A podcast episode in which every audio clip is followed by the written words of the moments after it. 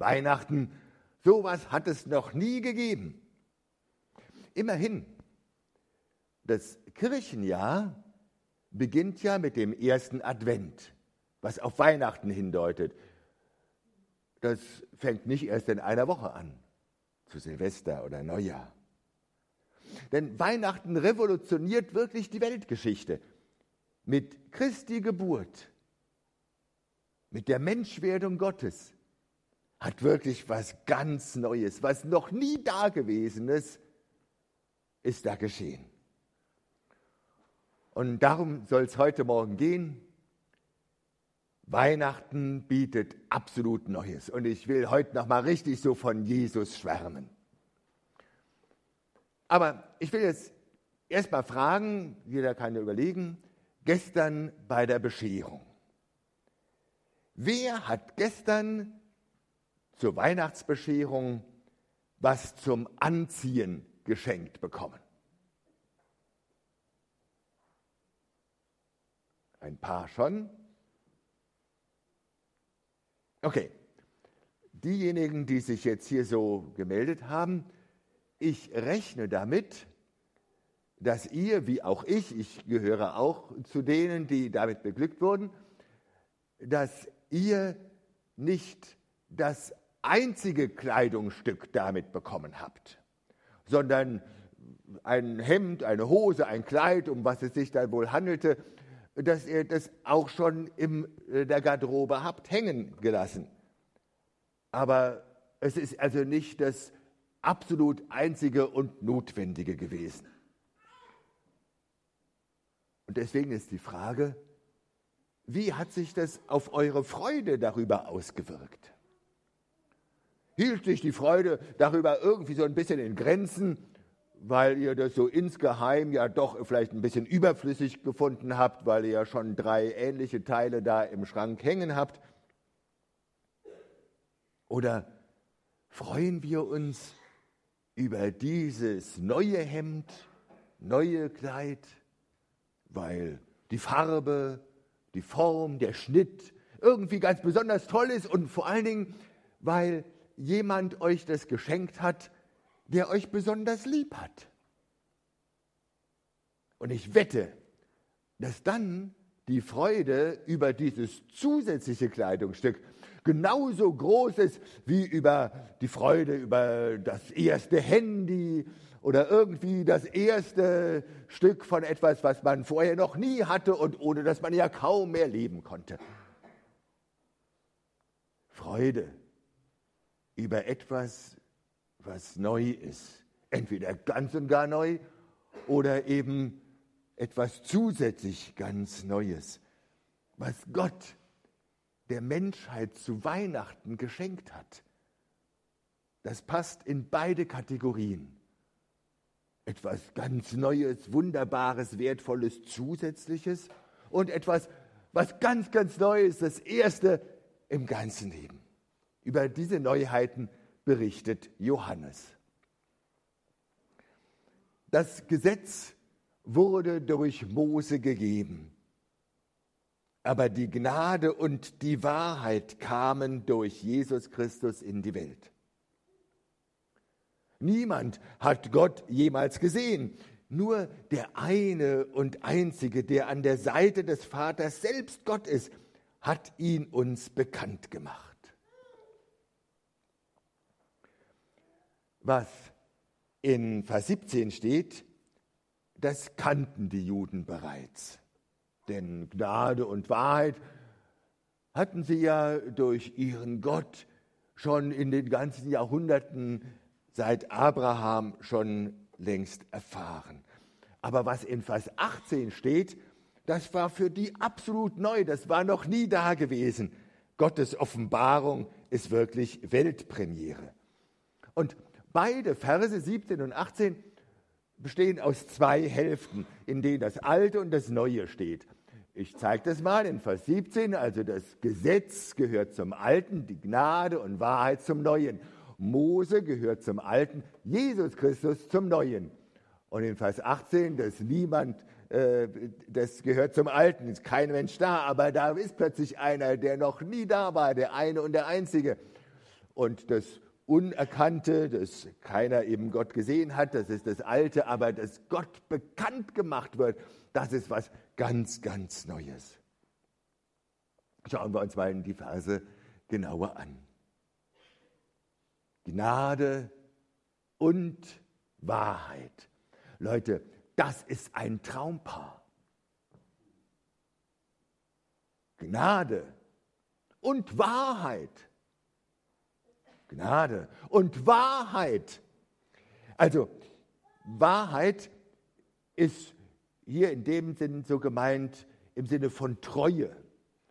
Wahrheit nicht nur so, dass es dass etwas stimmt. Wäre ja auch schon mal was. Aber hier ist Wahrheit in dem Sinn, dass was echt lange hält, echt zuverlässig ist, echt haltbar. In dem deutschen Wort bewährt steckt ja auch wahr drin. Wahr ist, wenn was bewährt ist, wo man sich darauf verlassen kann. Gnade und Wahrheit ist also dauerhafte Gnade, nachhaltige Gnade, Gnade, die nicht einfach aufhört. Durch das Gesetz von Mose kannten die Juden Gnade Gottes natürlich schon in der Vergebung durch die Opfer. Denn die Juden haben ja auch immer wieder gesündigt und Gott hat immer wieder vergeben, immer wieder Gnade erwiesen. Aber das war immer wieder nötig durch die Opfer. Und man musste dann Opfertiere darbringen und vor allen Dingen, man musste immer wieder zum Tempel nach Jerusalem gehen. Man konnte äh, das nicht überall machen, sondern da war das Zentralheiligtum und nur da sollte Gottesdienste mit den Opfern gefeiert werden. Und außerdem kannten die Juden das so, man brauchte immer dann den Priester, einen Vermittler dafür. Also man konnte nicht selber ein Schwein schlachten, also sowieso kein Schwein, aber also ein Rind schlachten und dann sagen, ich opfer das jetzt irgendwie für Gott, sondern das war die Gnade, äh, die wahre, bewährte Gnade, die die Juden eben kannten. Aber durch Jesus ist was ganz Neues geworden, etwas Bereicherndes. Das ist etwas, was ein für alle Mal passiert ist am Kreuz. Da hat Jesus Christus bezahlt für alle Sünden der ganzen Welt von allen Menschen zu allen Zeiten. Und er ist auch der direkte Zugang. Gott selber nimmt die Sache jetzt in die Hand mit der Vergebung und braucht jetzt keine Priester dazu. Gnade und Wahrheit, eine Bereicherung von dem, was die Juden schon gekannt haben. Und jetzt wird es noch besser. Da steht, die Gnade und Wahrheit dieses Dream Team kamen durch Jesus Christus in die Welt. Genau müssten wir übersetzen, sind durch Jesus geworden. Leute, das ist der Hammer. Also, das heißt, Jesus Christus ist der Urheber von dieser Gnade und dieser Wahrheit gewesen. Diese Wahrheit und diese Gnade gab es vorher so noch nicht. Das ist etwas, was Jesus Christus geschaffen hat. Jesus hat das neu erfunden, was Gnade und Wahrheit bedeutet. Gnade und Wahrheit reicht über das weit hinaus, was die Juden bis dahin kannten. Eine ungeahnte, eine weite, viel größere Wirksamkeit von Gnade und Wahrheit. Die Gnade nutzte sich nicht ab, weil Jesus Christus ist ewig. Die Gnade war nicht abhängig von irgendwelchen Personen, denn die Priester, aber auch die Könige, die ja Gottes Volk regieren sollten, das waren ja wankelmütige Menschen und es waren nicht immer alle so astrein. Und deswegen ist es so wichtig, dass jetzt in Jesus Christus, an Jesus Christus das verankert wurde. Ja, genau. Jesus Christus verkörpert die Gnade und die Wahrheit. Über Jesus wird ja mal gesagt, dass er die Wahrheit ist. Persönlich. Er stellt die wirklich dar. Wenn wir also wissen wollen, was dauerhafte Wahrheit, was treue, gnädige Wahrheit ist, dann landen wir bei Jesus Christus. Und diese neu erfundenen Kennzeichen von Gnade und Wahrheit, die in Jesus Christus geworden sind, gelten nicht nur für die Juden, sondern Gott versöhnte ja durch Jesus die ganze Welt, alle Menschen zu allen Zeiten. Das ist zum Beispiel nachzulesen in der Apostelgeschichte. In der Apostelgeschichte wird ja berichtet, was eben da die Leute so erlebt haben, als Jesus dann sein Erlösungswerk vollbracht hat, wieder in den Himmel aufgefahren worden ist. Und da war einer, der hatte eine tolle Stellung bei der Königin in Äthiopien. Aber damit er diese Stelle haben konnte, diesen beruflichen Karrieresprung bis ganz oben hin in die Regierung, war er ein Eunuch und der war vom Gesetz Mose her ausgeschlossen von dem Heil Gottes. Aber in Jesus Christus grenzenlos. In Jesus Christus hat auch dieser Mann Zugang gefunden, Annahme als Gottes Kind. Gnade und Wahrheit in einer ungeahnten Dimension. Das ist in Jesus Christus geworden. Also, ich fasse mal zusammen. Als Zwischenergebnis, wer gestern vielleicht auch bei der Weihnachtsbescherung eben so ein Kleidungsstück hat und nicht in absoluter Jubelstimmung darüber gekommen ist, diese Gnade und diese Wahrheit, die Gott in die Erde durch Jesus Christus an Weihnachten gegeben hat, ist nicht ganz, ganz neu. Es gab schon Gnade und Wahrheit, aber sie überragt Gnade und Wahrheit über die Maßen. Und das ist wirklich ein Übertreffen von dem, was durch das Gesetz Mose bekannt ist. Und deswegen Grund zur Freude. Aber was in Vers 18 jetzt genannt wird, das ist wirklich absolut neu, noch nie dagewesen, Weltpremiere. Zum Alten gehört, niemand hat Gott jemals gesehen. Das ist nun mal so. Damals waren die Juden ja auch schon bekannt dafür. Die Juden, das sind die komischen Leute, die da an so einen unsichtbaren Gott glauben. Und was die für mickrige Gottesdienste haben, die haben doch nicht mal so tolle Götzenbilder von den Göttern, wo man dann eben da alles Mögliche hinräuchern kann oder, oder opfern kann oder sowas. Das wurde von den anderen Völkern als Armutszeugnis beschrieben, gesehen. Was sind das für komische Leute da in den, bei den Juden, dass die so einen Gott haben, den man noch nicht mal sehen kann? Dabei, das, was so als doof angesehen worden ist, ist ja gerade der Hit. Denn Gott ist ja deswegen unsichtbar, weil er lebt. Und zur damaligen Zeit, mit den damaligen technischen Möglichkeiten, konnte man kein angemessenes Bild von einem Lebendigen machen. Es gab ja kein YouTube oder so, was man da irgendwie hochladen kann. Und deswegen ist Gott der Lebendige und der Unsichtbare und der Wirkungsvolle und der, der sogar Leben spendet. Und von Jesus Christus, der so zu Weihnachten dann auf die Welt kam, gilt dasselbe. Er ist lebendig. Von Anfang an. So wie wir das kennen. So wie wir das dann uns richtig vorstellen können, das ist wirklich ein lebendiger von vorne bis hinten.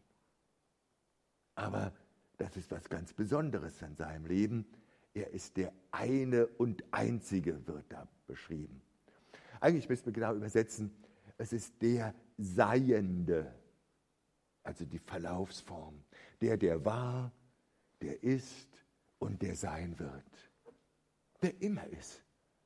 Bei Gott und Gottes Sohn kann man sich überhaupt nichts, keine Zeit vorstellen, wo der Mann nicht war.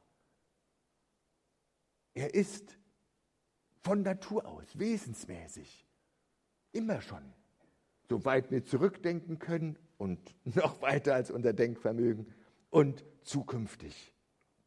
Und was wir jetzt so Weihnachten feiern, dass Jesus dann hier jetzt so auf die Welt gekommen ist, ist ja nicht wie bei unseren Geburtstagen der Beginn vom Leben, sondern Jesus, der ewige Gott, der war, der ist, der sein wird, der kam dann als Mensch für ein paar Jahrzehnte auf die Erde, ist dann wieder in die Ewigkeit zurückgegangen, in diese Dimension und lebt da immer weiter. von Ewigkeit zu Ewigkeit. So ist Jesus Christus noch nie da gewesen. Was Ewiges der Mensch wurde. Und da steht hier, der an der Seite des Vaters ist. Eigentlich steht im Neuen Testament was viel romantischeres. Der an der Brust des Vaters lehnt. So vertraut, so nah, so innig, so liebevoll, so eng, so in voller Übereinstimmung. So ist Jesus Christus. Da ist sein Platz. Niemand von uns kann sich sowas ausdenken oder von sich behaupten, an Gottes Brust zu liegen. Der Sohn bildet den Vater vollkommen ab, voller Liebe. In dieser engen, nahen Einheit lebte der Vater und der Sohn. Also Jesus ist ganz der Vater. Jesus ist ganz Gott. Und der lebendige Gott ist und bleibt unsichtbar. Es ist ja der unsichtbare Gott, den niemand gesehen hat, aber er wurde Mensch, den man sehen und berühren konnte. Das ist ja das Grandiose, die Weltpremiere, dass Gott, der unsichtbare Gott, sich angucken und anfassen lässt. Und in Auseinandersetzung mit Pharisäern und Schriftgelehrten später hat dann Jesus immer wieder ja gehabt, der wurde ja dann versucht, äh, Fallen zu stellen und aufs Glatteis zu führen und so. Aber Jesus hat immer denen, die sich auf ihre Gotteserkenntnis so viel eingebildet haben, weil sie so viel wussten und so richtig waren und richtig lebten, hat Jesus gesagt, Mensch Leute, ich bin euch meilenweit voraus weil ich Gott persönlich kenne.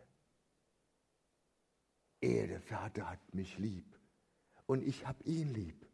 Und mein Platz ist von daher von der Brust des, des Vaters bin ich gekommen hier zu euch, was tausendmal wert ist als alle Schriftgelehrtheit. Jesus kennt Gott persönlich. Und das Tolle ist ja, dass Jesus Gott bekannt gemacht hat. Jesus zeigt uns, wie Gott ist, wer Gott ist. Er liefert die Exegese. Hier steht eigentlich, äh, der Sohn hat den Vater exegesiert. Also das, was ich jetzt hier auch gemacht habe, um so eine Predigt auszuarbeiten, muss man eine Auslegung, eine Exegese machen. Das hat Jesus gemacht. Er hat die echte, total zuverlässige Auslegung Gottes. Der kann sagen, was Gott nun beabsichtigt, was er eigentlich als Ziele hat, was in seinem Herzen ist. Das, wie Gott ist, wie Gott tickt, das kann Gott, das kann Gottes Sohn Jesus Christus sagen. Das hat er bekannt gemacht. So nah hat er uns den Vater im Himmel gebracht.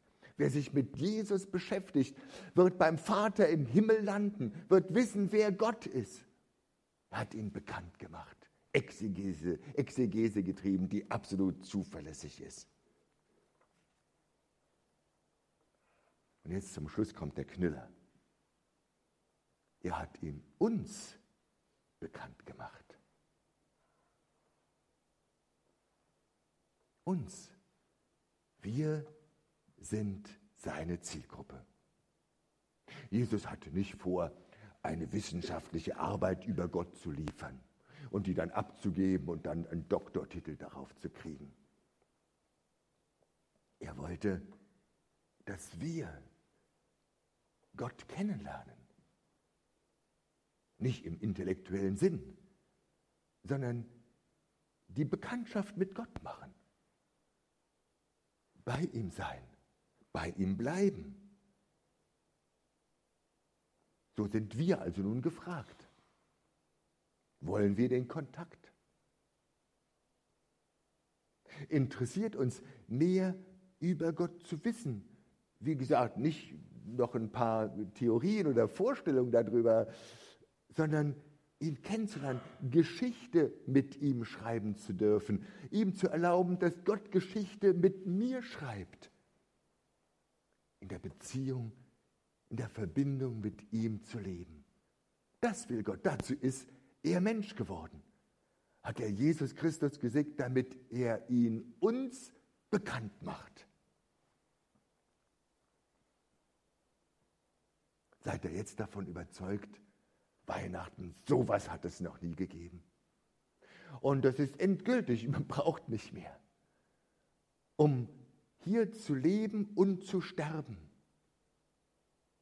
ist das, was Weihnachten liefert, an Beziehung und Versöhnung mit Gott voll ausreichend. Im Vertrauen auf Jesus Christus, den Sohn Gottes, der Gott uns bekannt gemacht hat, können wir getrost leben und getrost sterben. Und deswegen ist was Neues. Auch das, was wir schon über Gott wissen, so von Gnade und Wahrheit oder vielleicht weiß jemand noch mehr äh, über ihn. Aber was in Jesus Christus gemacht wird, vollendet sich darüber, bereichert es noch viel mehr. Ist wie das zehnte Hemd, was wir geschenkt bekommen hat, aber besonders schön im Schnitt, besonders schön im Muster und so. Und gleichzeitig ist Jesus das absolut Neue, was noch nie da gewesen ist. Dass Gott selbst sich hingibt, Weltpremiere feiert. Seitdem sind wir nicht mehr Gott verlassen, sondern können uns auf Gott einlassen. Wir können den unsichtbaren Gott, der lebendige Gott, sehen. Gott sei Dank in Jesus. Frohe Weihnachten. Jesus Christus, wir danken dir dafür, dass du Gott selbst bist und dass du ihn uns bekannt gemacht hast, dass wir ja sehen und merken können und zuverlässige Informationen darüber haben, wer und wie du bist. Jesus, dass wir dir begegnen in dem Heiligen Geist und dass das Weihnachtswunder, dieses Geheimnis wirksam wird bei uns. Danke, dass du Weihnachten gefeiert werden darf mit dir. Amen.